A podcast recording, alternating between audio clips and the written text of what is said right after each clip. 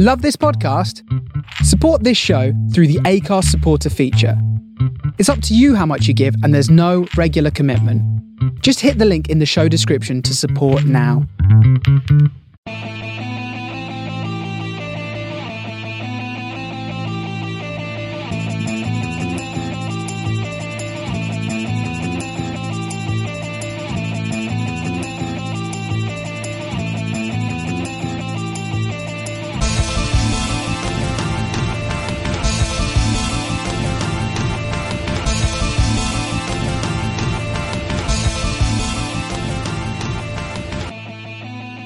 Hello, good evening. Welcome to this week's Man on the Post Extra Time. We are back after my uh, gremlins infested by headphones. Uh, with me, I well, my name is Chris. Uh, with me, I have got Mark. Hello. You're back. You all right? Yes, I'm all right, thank you. Good man. Uh, and still no Emma. We're still not entirely sure what Ross and um, Colin have done with her, but she's not here this week. God knows. This is going to be on one of those sort of documentaries in about a year's time on Channel Five, isn't it? Yeah, Ross has got her hidden in the basement. Yeah.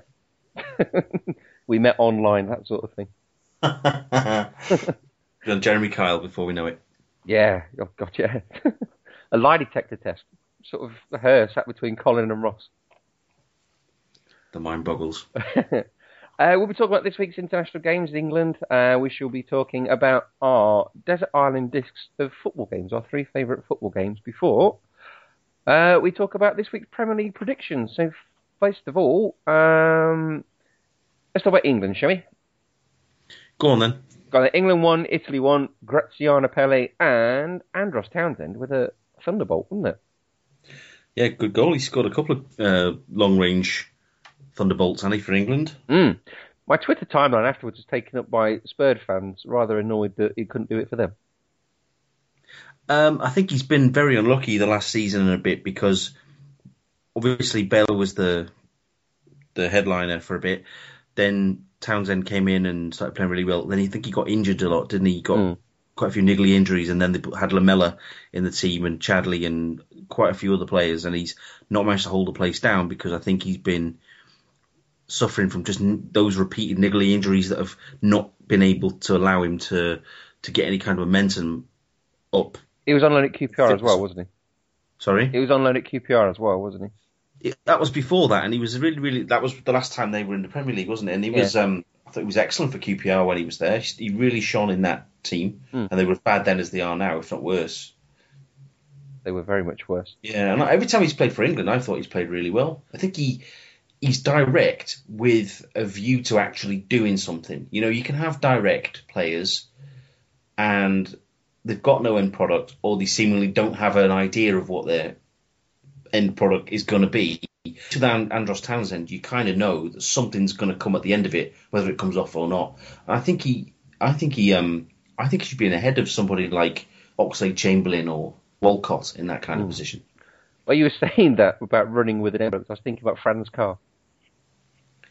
Well, okay, yeah, that's uh, that is teenagers. running with it with no idea in his mind what to do with it next. That's one for the teenagers as well. That one. Yeah. Do you know he never looked that bad at Nottingham Forest, but as soon as he took a took up his place at Newcastle, he was dreadful. He was awful. I think he ended up at Sheffield United or somewhere, didn't he? Mm, something like that, yeah. Mm. I think maybe Miss Clough. Uh, quite experimental this lineup for England, wasn't it? Phil Jones in midfield and Theo Walcott through the middle, I think, wasn't it? They they kept moving it around a lot. Yeah, so Walcott would play at the tip of the diamond as they kept repeatedly going on about on the commentary. Um, and then they would he would switch to the wing, and um, Rooney would move in there, and then somebody else would move in there. You know, so they were trying to to mix it up a bit in that first half.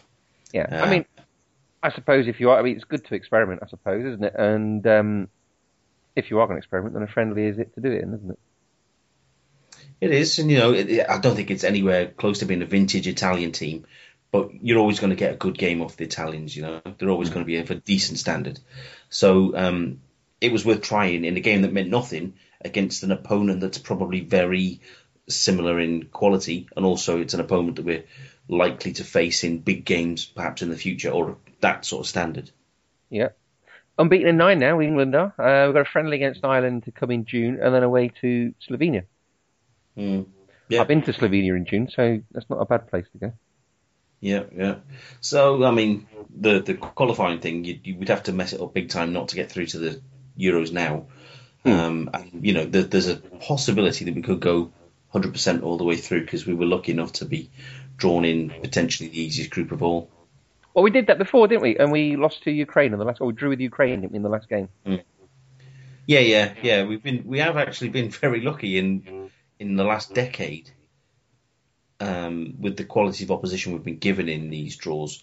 You know, we could have had a lot worse um, stinking groups than what we've been given, and we've not always done the, the, the Um, also, England this week, in the 21s, beat Germany 3 2. Uh, they came from behind twice. Jesse Lingard, Nathan Redmond, and James Ward Prowse scored. So, sterling performance by them. Very good. And because the tournament, is the Euros this summer? Yeah, it is. Yeah, and obviously there's been a whole lot of talk about whether the likes of Harry Kane or Ross Barkley, um, and I think there's a few others who have been in that um, senior team over the last week, whether they should be given a rest in the summer or they should be called up for the under 21s. I mean, what if that did happen? The likely thing scenario would be that the clubs would say, "Oh, he has to have a rest or he's injured." You know what I mean? Like that that old story of pulling them out to make sure they don't play. But I I agree with a lot of the people like Gary Lineker and, and what have you who've been saying that they should go to the under 21 tournament. A because you know we want to see our under 21s do well. Uh, and they get more experience in that environment, and hopefully more experience of getting deep into a tournament, or maybe even being successful. And hopefully, you won't end up with some kind of Marchisio Conte situation if they're uh, crying injured. What happened? Uh, I, I, I didn't quite see the story on that. He well he um he turned up at Italian training last week. Um, did a bit of jogging around the outside and then collapsed in a great big heap. Um, and they sent him home because the Italian doctor said, "Oh, you've done your cruciate ligamenting." Uh, he went back to Juve and Juve said, "Well, no, he's fine. We're going to play him this weekend in Serie A." Mm, right. Um, Well, we've been dealing with that with England for donkey's years. People either not get turning up at the training at all, or crying off five minutes after they've got there. So it's nothing new for us. well, the biggest one for this is Ryan Giggs, 23 years a professional, 60 Wales caps. Yeah. You would have thought he went and played more games. Um, elsewhere in international land, we've got Holland beat Spain 2 0. Um, Israel nil, Belgium 1. So Belgium, uh, albeit with 10 men, because Vincent Kompany got sent off, they now move ahead of Wales in goal difference in Group B. So quite an important game for that one. Um, We had the che- Czechoslovakian derby. as Slovakia beat the Czech Republic 1 0. Uh, and amongst other things, we have Portugal nil, Cape Verde 2. Now, people are talking about this as if it was one of the great upsets of all time, but Cape Verde are 38th in the world, and they've been to the African nations, haven't they? They are, but you still don't expect an island state that's I don't know how many people live there, tens of thousands, not not more. It can't be. Um, and as far as I know, I think it might have been an understrength Portugal, but still, that would be like us getting beat by Trinidad, Uh, you know, yeah. or somebody like Jamaica or something, because I think Cape Verde was a colony of Portugal once upon a time, I was going to say, there's gratitude for you. Yeah. Uh, Well, we let we let our our former colonies beat us in most things eventually, don't we? yeah, we do. Yeah. it's the cricket show. Cricket, rugby, Football. The Americans beat us. Remember that tour in 93? I do. Tennis. Yeah. The lot. Well, no Ronaldo, and Portugal only had 10 men, but that's not really an excuse, is it? Shouldn't be, no. No. Um, unless I've missed anything particularly obvious, I couldn't see any other great things this sort of last couple of days in internationals. Have you? No, uh, the only thing I caught was um, I caught the a replay of the England game, but you know, recorded it and watched it. So I did watch bits of um, Scotland over the weekend and Wales on Friday night, I think it was. But the guys on Sunday covered that, I think. Yeah, they did. Uh, and they still found time to cover Steven Gerrard from 10 days ago. well, uh, you know, it's so good. You have to. They have to have carried it over. Uh, yes, this is probably the one week I couldn't actually listen to the um, Manchester United rantcast. I just, I just couldn't bear it this week, much as I love Paul. uh, well, speaking of Steven Gerrard, and maybe better times gone by. Me and you, this is your suggestion, isn't it? We're going to talk about our three favourite games. This is some kind of Desert Island Discs meets football. hmm Uh, now, our three favourite games that we could think of. Now, we've had a day or so to think about this. So, Yeah, Steve's was speaking about Steven Gerrard. Can I go first? You can. Yeah, Right. Ten years ago, do you know what happened? I should have. Sti- I should have. I should have stipulated that there should be no Liverpool Everton in this because I haven't chosen Everton game. Have you not? I should have said that. I should have said that to you because otherwise, all I'm going to get is the first half of Liverpool Olympiacos, the second half of Liverpool Olympiacos, and half time in Liverpool Olympiacos. I thought that was what was going to come from you. No, no. uh, All right, I can, I can, because I was really, really stuck. Um, I was going to do the quarter final, first leg between uh, Liverpool and Juventus. The, I should remember the Hyypiä volley on the edge of the post and the Luis Garcia volley.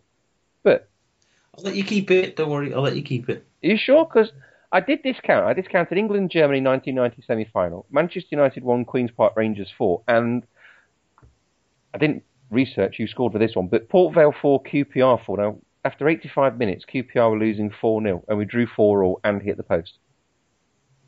So any one of them could have made it. Um, but go on, you have you you, you give us one now.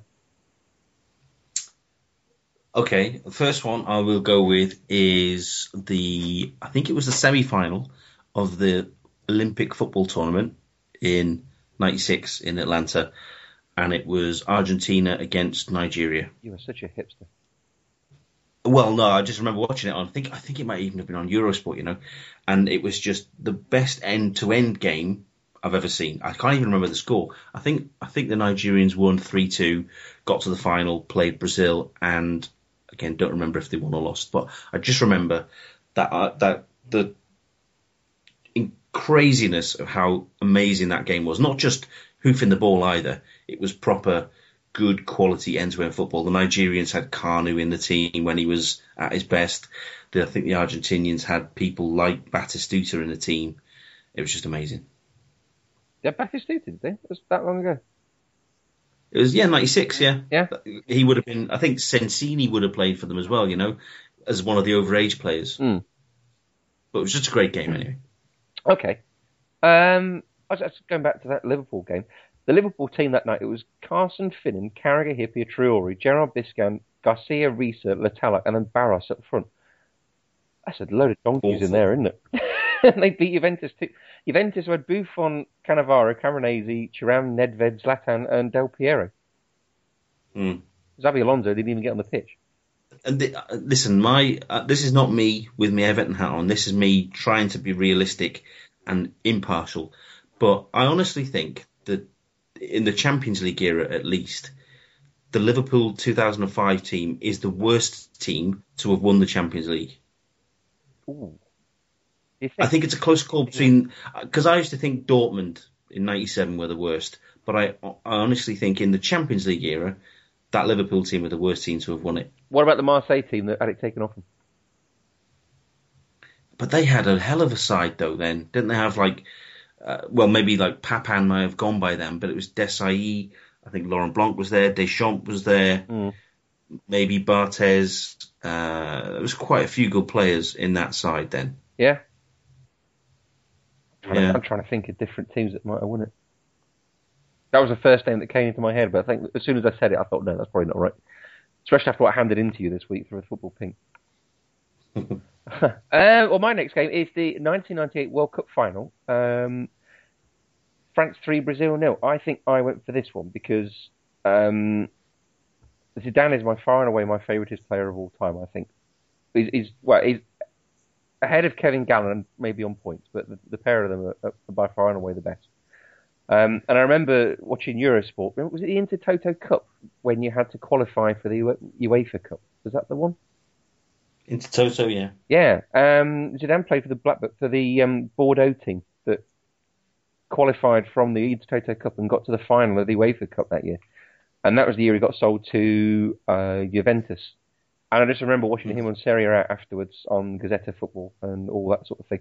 So we followed him, and then the fact he scored two uh, goals. There's a lot of Premier League players based in that, um, in that French team, and it, was on home soil and all the celebrations afterwards.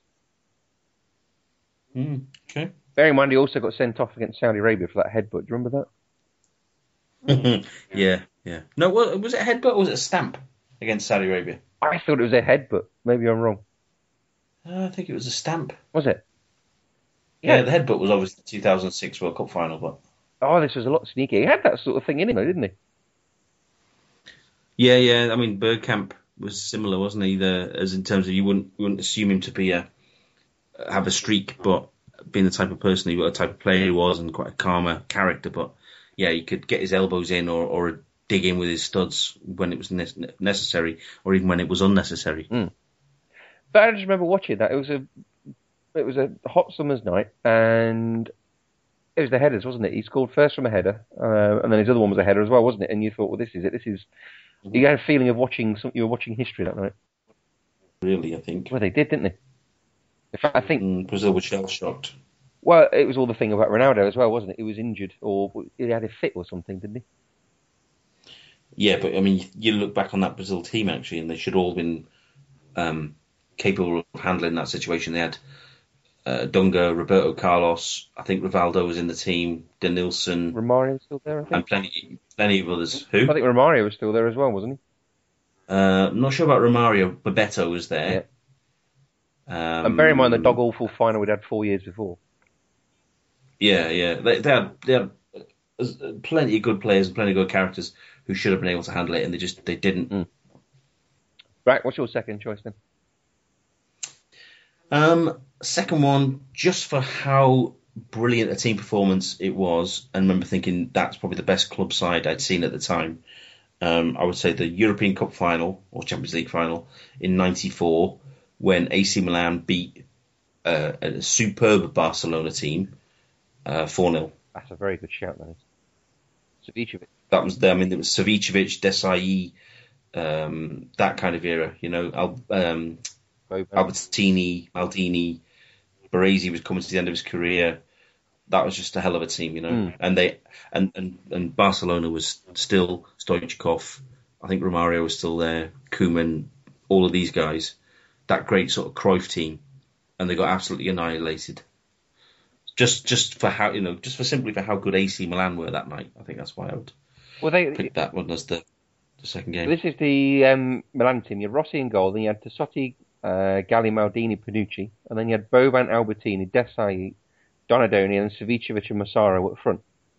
Um, mm. You had for a goal for Barcelona, you had Zubizarreta, Albert Ferrer, uh, Ronald Koeman, Rafa Nadal's uncle Miguel, and Sergi. And then you had Pep Guardiola, uh, Jose Bakero, Guillermo Amor, and then you got Stoichkov, Beguiristain, and Romario, uh, with Sergio Busquets' dad in on the bench as a substitute goalkeeper. Yeah, yeah. I think I seem to remember the Barcelona were the favourites. They were as well, and the Milan team absolutely stuffed them. Mm. English referee, of course. Who was the ref? Phil Don. Who? Philip Don. Oh, Philip. Yeah, you've got to say Philip. Have you? I didn't recognise it was just Phil. Uh, well, yeah, I'm, I'm matey with him, you see. Uh, right. uh, that, of course, was the Barcelona kit with the white bits on, which the fans never liked. Did it have what you mean, like um, on the shoulder trim? Yeah, had a white trim on the um, on the shoulder. Did it? Yeah, which they never really took to. That was a great game. That was just complete and utter dominance, wasn't it? Mm-hmm. It was just fantastic the way that they were. Like you say, the Barcelona could be favourites, but they were just absolutely torn to bits. And I think one of the goals was some a volley of some kind, wasn't it? Um, could have been, yeah. I know Savicevic scored a cracker. Desailly was man of the match. He was immense. Mm. No Lentini and Baresi, of course, for that game. Well, Lentini, well, Lentini, he had that car crash, didn't he? And he never recovered after that. Yeah, well, he was the most expensive player in the world, wasn't he? Yeah, yeah, his, he was. Remember his transfer fee? Was it thirteen million pounds? Well done. Well done. Of course, they had no Van Basten either. Yeah, his final game was the he come. I think he. I'm not sure he came on as a sub, but in the final the year before against Marseille. But he was already basically retired by that point because his ankle was knackered. Mm. And Michael Laudrup didn't even make the squad for Barcelona. Oh, it says it all, doesn't it? Really? Yeah. Um, well, I'll go for my last game. My last game was actually the first ever match I attended uh, in the flesh, and it was March 1990, and it was Nottingham Forest 1, Manchester City nil, scored by Gary Crosby. Do you remember why this one was famous? This is where Andy Dibble was stood up near the edge of the box, ready to take a goal kick out of his hands. He held it out on one hand, I think, mm-hmm. uh, and Gary Crosby had been lurking around the back of him. It was quite a windy day, if I remember rightly. The shirts, the wind flapping against the the old Umbro shirt and their short shorts. Mm. And he nipped round the back, headed the ball out of his hand as he was holding it in front of him, stuck it into the empty net. Everyone thought it was going to be a free kick, which it should have been, and the goal stood. Yeah. See, I was always under the impression that if he had it in one hand, it wasn't deemed to be um, under control. Um, it, I, I, think the rule might have been changed or the interpretation of the rule, but when it's in one, yeah, it's still technically in the goalie's possession when he's taking a kick. So, for instance, if he's saving it, I think if he's saving it and he hasn't got two hands on it, then I think it ends up being a free kick. Right. I think. Mm. I did take the coaching badges years ago, and part of those were exams that you had to know all these laws of the game and stuff. But that was a long time ago. Oh, really? So you, you should be hot on all this. I should be, but like I say, it was a long time ago. yeah, that was good. And then the sight of Peter Reid going absolutely bonkers at the referee, and I think also Colin Hendry as well. Hmm. Um, With the same haircut you had for 20 odd years. Yeah, yeah, you did. That sort of wavy sort of had at the back, yeah. Wavy, wavy mullet. Yeah, oh, he got sort of. You can imagine him in a, a medieval battle, couldn't you? A Bannockburn or something. Hmm. When he wasn't on his arse with Gascoigne, of course. Obviously. Yes. Uh, go on then. What's your um, final choice then for well, the last one is a bit of a struggle because it, there's plenty of games that I've watched that at one time or another France have been involved in that were amazing games. And it, you could have had the 82 World Cup semi final, which was a great game, um, or the quarter final four years later against um, Brazil. Mm-hmm. That was a great game. But I went for the European Cup, uh, sorry, the, the Euros of 1984 semi-final between France and Portugal.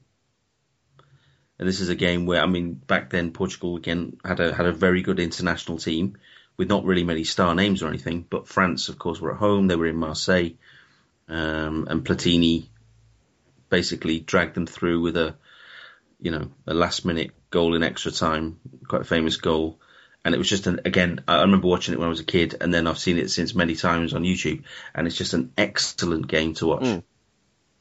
It's quite interesting because there must be a whole generation of people now growing up thinking Michel Platini is a um, administrator. Yeah, and he he was uh, and still is one of my top, certainly top five players. Yeah. in my lifetime that I've seen. Yeah, I mean it's hard to get across how phenomenal he was, wasn't it? He was a really good player. In in and you got to remember at the time he played in a very good French team, but you took him out of that team and they wouldn't have been half as good. Mm. Yet they had Giresse, Tigana, um, uh, Fernandez, they had Manuel Amoros. They had a hell of a team. He scored nine. Rocheteau. Nine goals that tournament. He scored. Yeah. Mm. You think we're going to get this maybe in 20 years' time when um, Figo is uh, old and bloated and president of FIFA for the last 20 years. and everybody hates him. everybody him. hates him, and nobody remembers what a great player he was. Yeah, yeah, that would be that'd be a shame, wouldn't it? It would be tragic. I kind of, you kind of, in a, in the way that you want him as a reformer to win, you um, and a sort of breath of fresh air, you would kind of hope he wouldn't become the kind of man he always hated. To quote James. Yeah, don't do it. Yeah, oh, exactly. Wouldn't that be an awful tragedy? Mm. Um, right, okay, now we move on to our uh, Premier League predictions. What happens is, is we uh, look at the forthcoming. Well, we preview the forthcoming weekend's fixtures, um, and we decide whether uh, it will be a win, a loss, or a draw for a particular team. And we also have a double points fixture whereby we uh, pick a game from somewhere, um, and we decide the actual score for this one. If you get that right, you go for double points. Um, due to all the gremlins in the works, I haven't totted this up for the last couple of weeks, but Emma was in the lead. Um, she's managed to get me some predictions from whatever cave Colin and Ross have been holding her in. Uh, and she, our double points fixture this week is Marseille PSG, Le Classique. She's gone for 1 1. What do you reckon? I'm going to say that it's going to be um, 2 1 to Marseille. Based on what? Based on um, no other reason than I think Marseille might win 2 1. I'm not really up on French football, to be honest. Yeah. Yeah, I know they're both in the top two or three places and battling out for the league, so it's about as much as I do know. Mm, it's at the Velodrome. So you might be right. Um, Yeah. I was going to say 2 1 Marseille. Yeah. I can't really do that now. Uh, I will go. I'll go 3 1 Marseille. Fair enough. It won't happen, but you never know. I need the points, if anything. Mhm.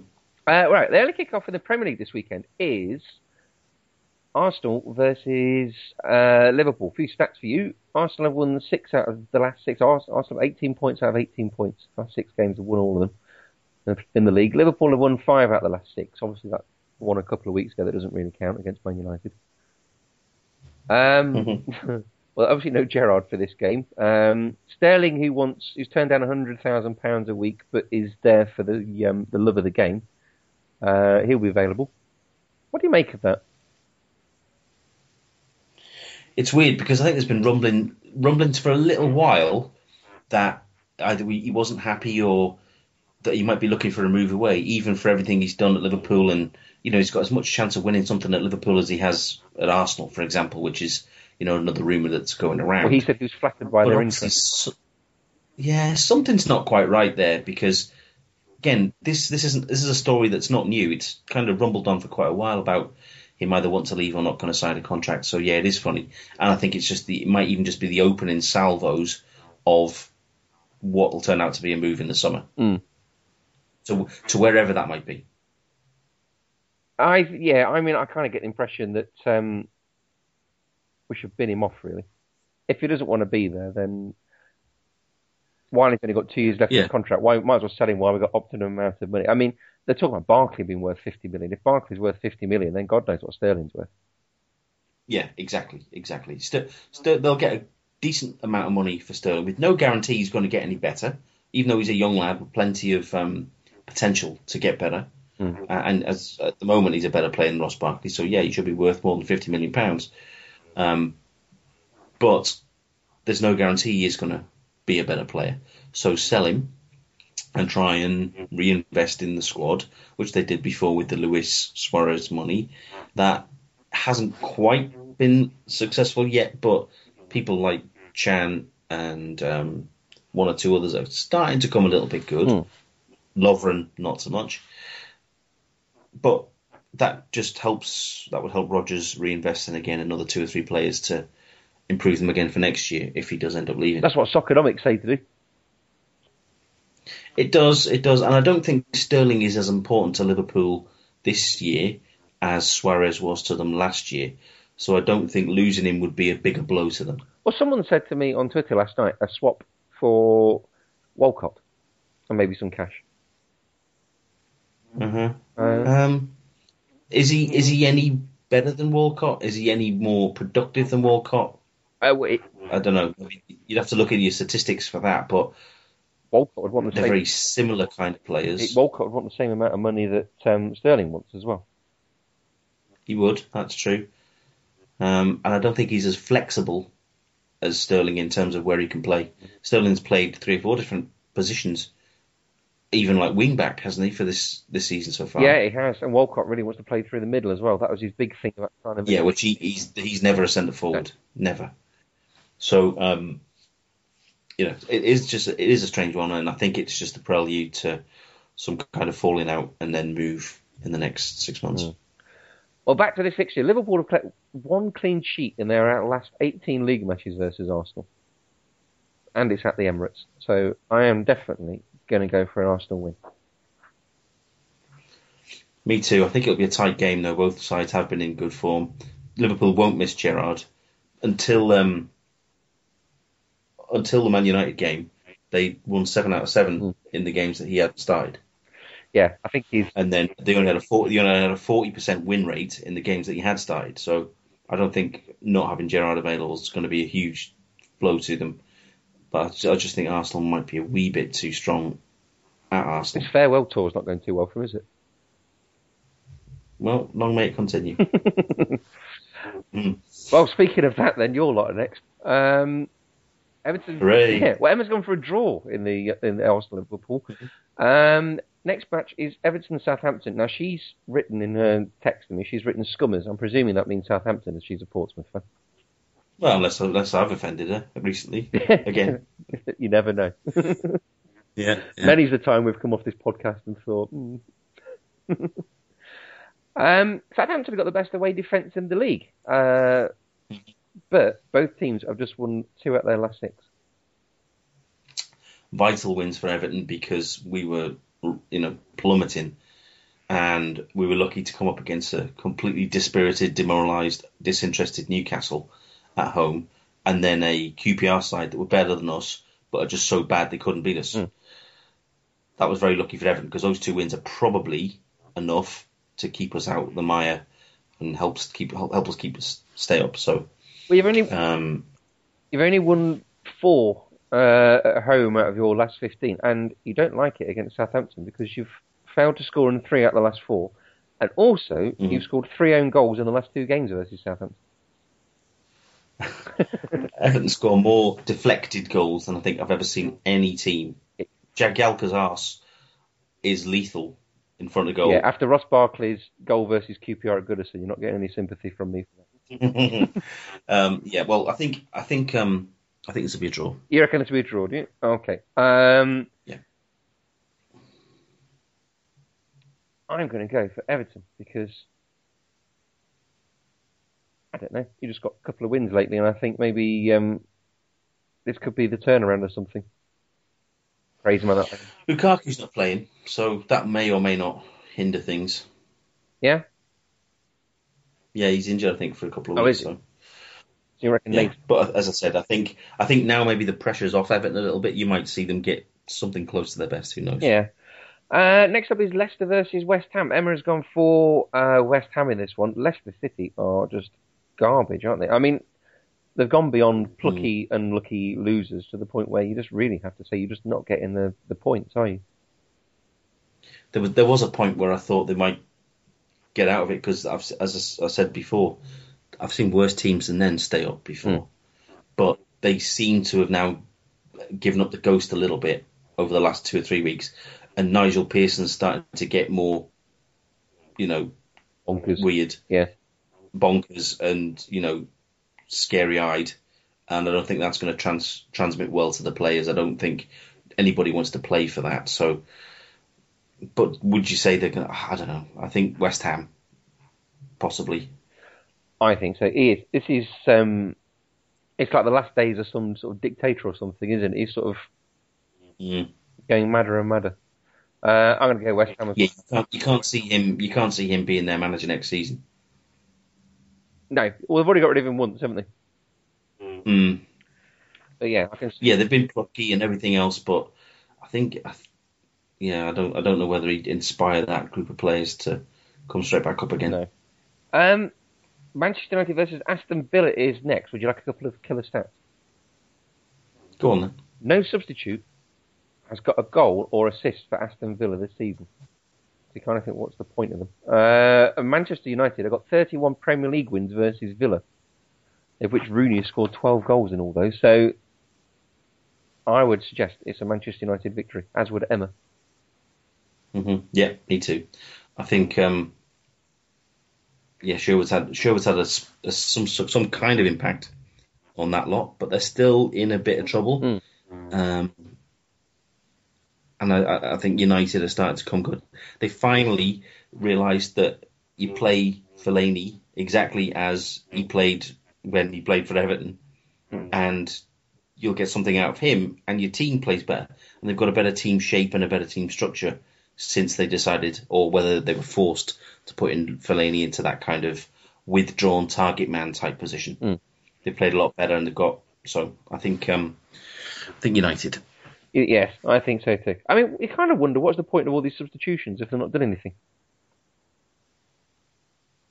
Um, well, it depends who it is they're bringing on. If it's defensive substitutions, then that's why they're not doing it, giving assists or scoring any goals. I would imagine. Because who, how many attacking options have Villa actually got to bring on? They haven't got any on the in the starting eleven anyway. Or very few. Well, for the most part, they're chasing games, aren't they? So you would have thought they'd bring somebody attacking on. hmm Hmm. But they're chasing games for a reason. It's because they're crap. That's, that's very true. Uh, Swansea versus Hull. Can I give you another stat? Mm. If you must, I must. I, I quite like this one. Hull's record versus teams um, ending with uh, City this season is played seven, won none, won none, drawn three, lost four. and of course they can't play themselves. No, that's true. Um, right. Well, those stats indicate that it can only be a Swansea win. yes, you would have thought. Danny Graham scored in this Yeah. fixture last year for Hull. This is the Danny Graham derby, isn't it? Uh, his career went downhill fast when he got out of Swansea. That was all. You know, sometimes people are best staying put. Mm. He must be working in Tesco's now, surely. Yeah, but he'll end up in Lidl by the end of the season. on loan. you think? uh, so you go for Swansea, are you? Yeah. Okay, okay, I'm going to go for Swansea as well. Um, can't see a Hull doing anything there. West Brom versus, or West Bromwich Albion versus QPR. Um, Gesundheit. Thank you. Uh, I wrote WBA versus QPR. I put this down as an acronym derby. All right. Who did who did he play for first? I don't know. You reckon this is some kind of Eastern European? yeah. Uh, well, as you can imagine, both teams are shite. So the statistics don't make great. Hmm. Uh, QPR have lost five out of six and got the worst away defence. And they conceded first in 23 out of 30 matches this season as well. Hmm. Um, Well, Q, uh, it doesn't matter really who QPR are playing away. You just automatically go with the home team. yeah, you do. That that that's just the rule, you know. If you if you're a gambling person, you'd have you'd just be riding the QPR coattails as long as possible. Okay, they had that win, that random win against Sunderland a while back, but just keep piling your money on QPR to get beat. I'm afraid so. It's very depressing stuff. Emma's thought the same thing. Uh, Chelsea versus Stoke. Emma's gone for a Chelsea win. Uh, Chelsea have already Mm. conceded six at home this season, and but Stoke have scored more away goals this season than Chelsea and Arsenal. Wow. Back-to-back losses though for Stoke against Palace and West Brom. Yeah. Chelsea are on the home stretch. They've had they had a few a few results before the international break. Obviously, the PSG game, and I think they might have dropped some lead points as well that you wouldn't have expected them to. Mm. Um, but now the that we're into the last what seven or eight games of the season. The only thing now they're going for is the league. You can't really see them messing. It wouldn't be a shock if they went and won every single game from now to the end of the season. Won't be what? Sorry. It wouldn't be it wouldn't be a shock at all if Chelsea didn't drop another point now Oh, you think? from this point in. Drop another point. All right, let's have a look at some fixtures showing. You honestly think? No, I don't honestly think I'm saying it wouldn't be a surprise now if they didn't drop another point. Point. going to play United, they? just yeah Uh, I'm just furiously googling. I tell you what, I've got a stat for you while I'm googling another one. Peter Crouch has scored seven Premier League goals this season, getting Stoke nine points. Diego Costa's 19 goals has only got eight points to Stoke. for Chelsea. Chelsea. I ruined it there, didn't I? Um, may, well, maybe that just says that Stoke don't have many goal scoring options, but when they do score, they are able to hold on to it, whereas Chelsea will have, you know, Costa might be the first goal scorer in a game that finishes 2-1 and the winner was scored by Oscar or Hazard or uh, I don't know, uh, Ramires mm. or Remy or somebody else, you know. Maybe Costa is the one who starts the, you know, he's the one who scores at the right time mm. in a game to kick things off, you know, break the deadlock. Right, Chelsea not dropping a point for the rest of the season. They are home to Stoke, away to QPR, home to Chelsea, uh, home to Man United, away to Arsenal, away to Leicester, and then it's home to Palace and Liverpool, and then away at West Brom before finishing at home to Sunderland. Okay. I, well, I think it would be difficult, but not impossible. Uh, yeah. Impossible. Also, according to the BBC website, um, Brighton players are given lessons in sex consent. Yeah, because they've had they had a problem, didn't they, a, a, little while back with one of these typical um, them being you know, players being accused of, you know, having some luridness. Uh, you know, some luridness in a hotel room, the sort of thing you always hear about footballers. I don't remember how that panned out, whether they were any guilty or not guilty. I can't remember. Mm. But it, I remember there were about four or five Brighton players specifically involved. Like Leicester City so, when they um, went to Malaga.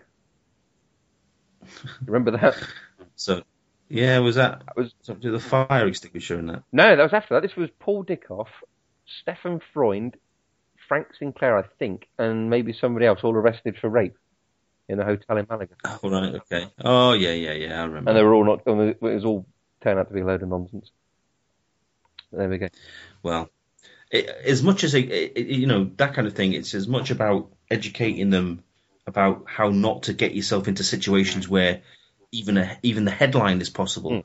let alone actually doing something like that to get yourself into the situation that, you know what I mean? Mm. Don't, don't go out and get rammed in a nightclub every few nights and let girls drip off you and then take girls to hotel rooms and stuff. Or drip on the girls. I know. Or, or do anything that's going to even be perceived, whether it's you know true or just complete bollocks. Mm. Don't put yourself in the position where people think it could be true. Mm.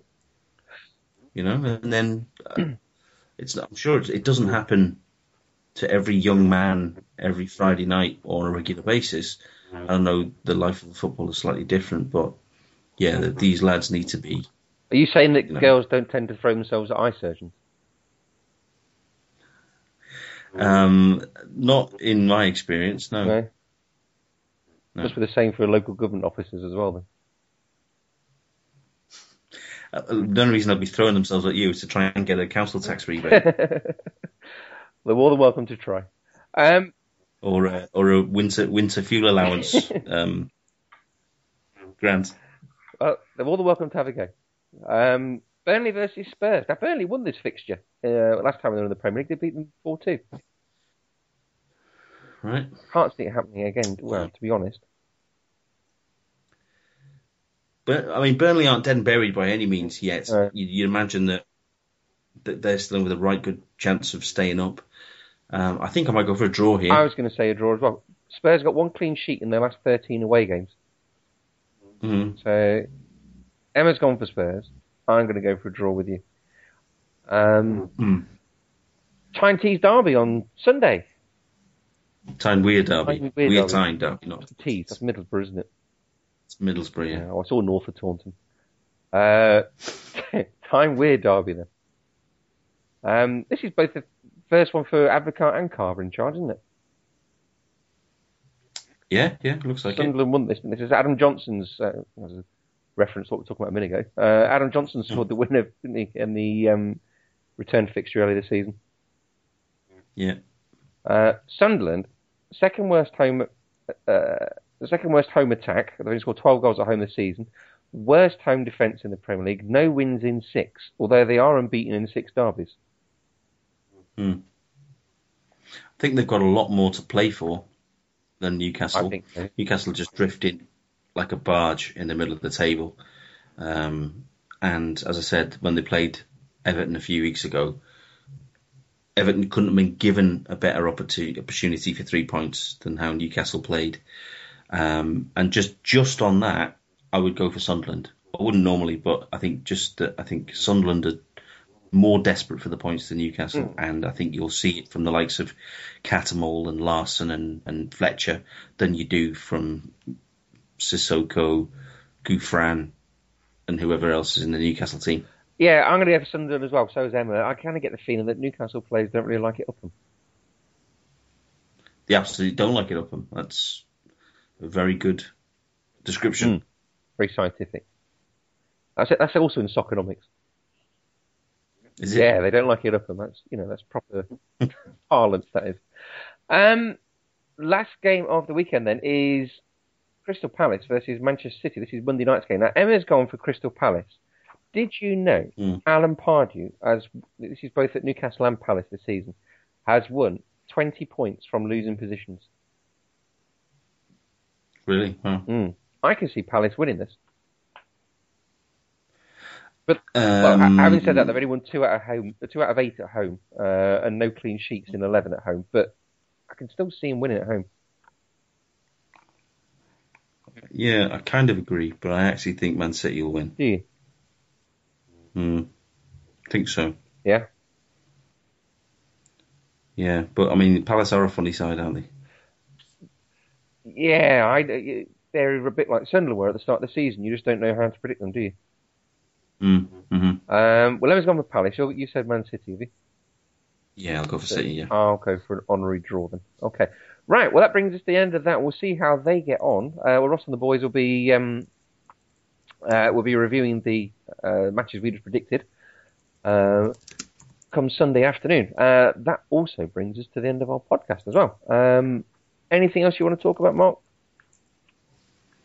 Um, I'll just do a quick plug for the new issue of the Football Pink, which is out in the in the next week or so. But you can pre-order it now, and it's um, issue eight, and this is our Italia 90 25th anniversary edition. So lots of stuff about all that. So if you're into football nostalgia, if Italia 90 is your thing, it's got some fantastic illustrations in. The cover is a great uh, a great illustration of Pavarotti, uh, referring specifically to one of the articles in the magazine. So give it a try. So footballpink.net if anybody's interested. And what else can they read? Can you give us a flavour of any of the other articles on there? Um, there's a bit about the music mm-hmm. of that particular around that tournament. There's stuff about uh, the Yugoslavia team. Mm-hmm. There's stuff about the north-south divide of Italy that Maradona tried to ignite before the semi-final. There is uh, stuff about Gazza, Matthäus, Schillaci, Roger Milla. There's stuff about the Irish, the Scottish, obviously some England stuff in there as well.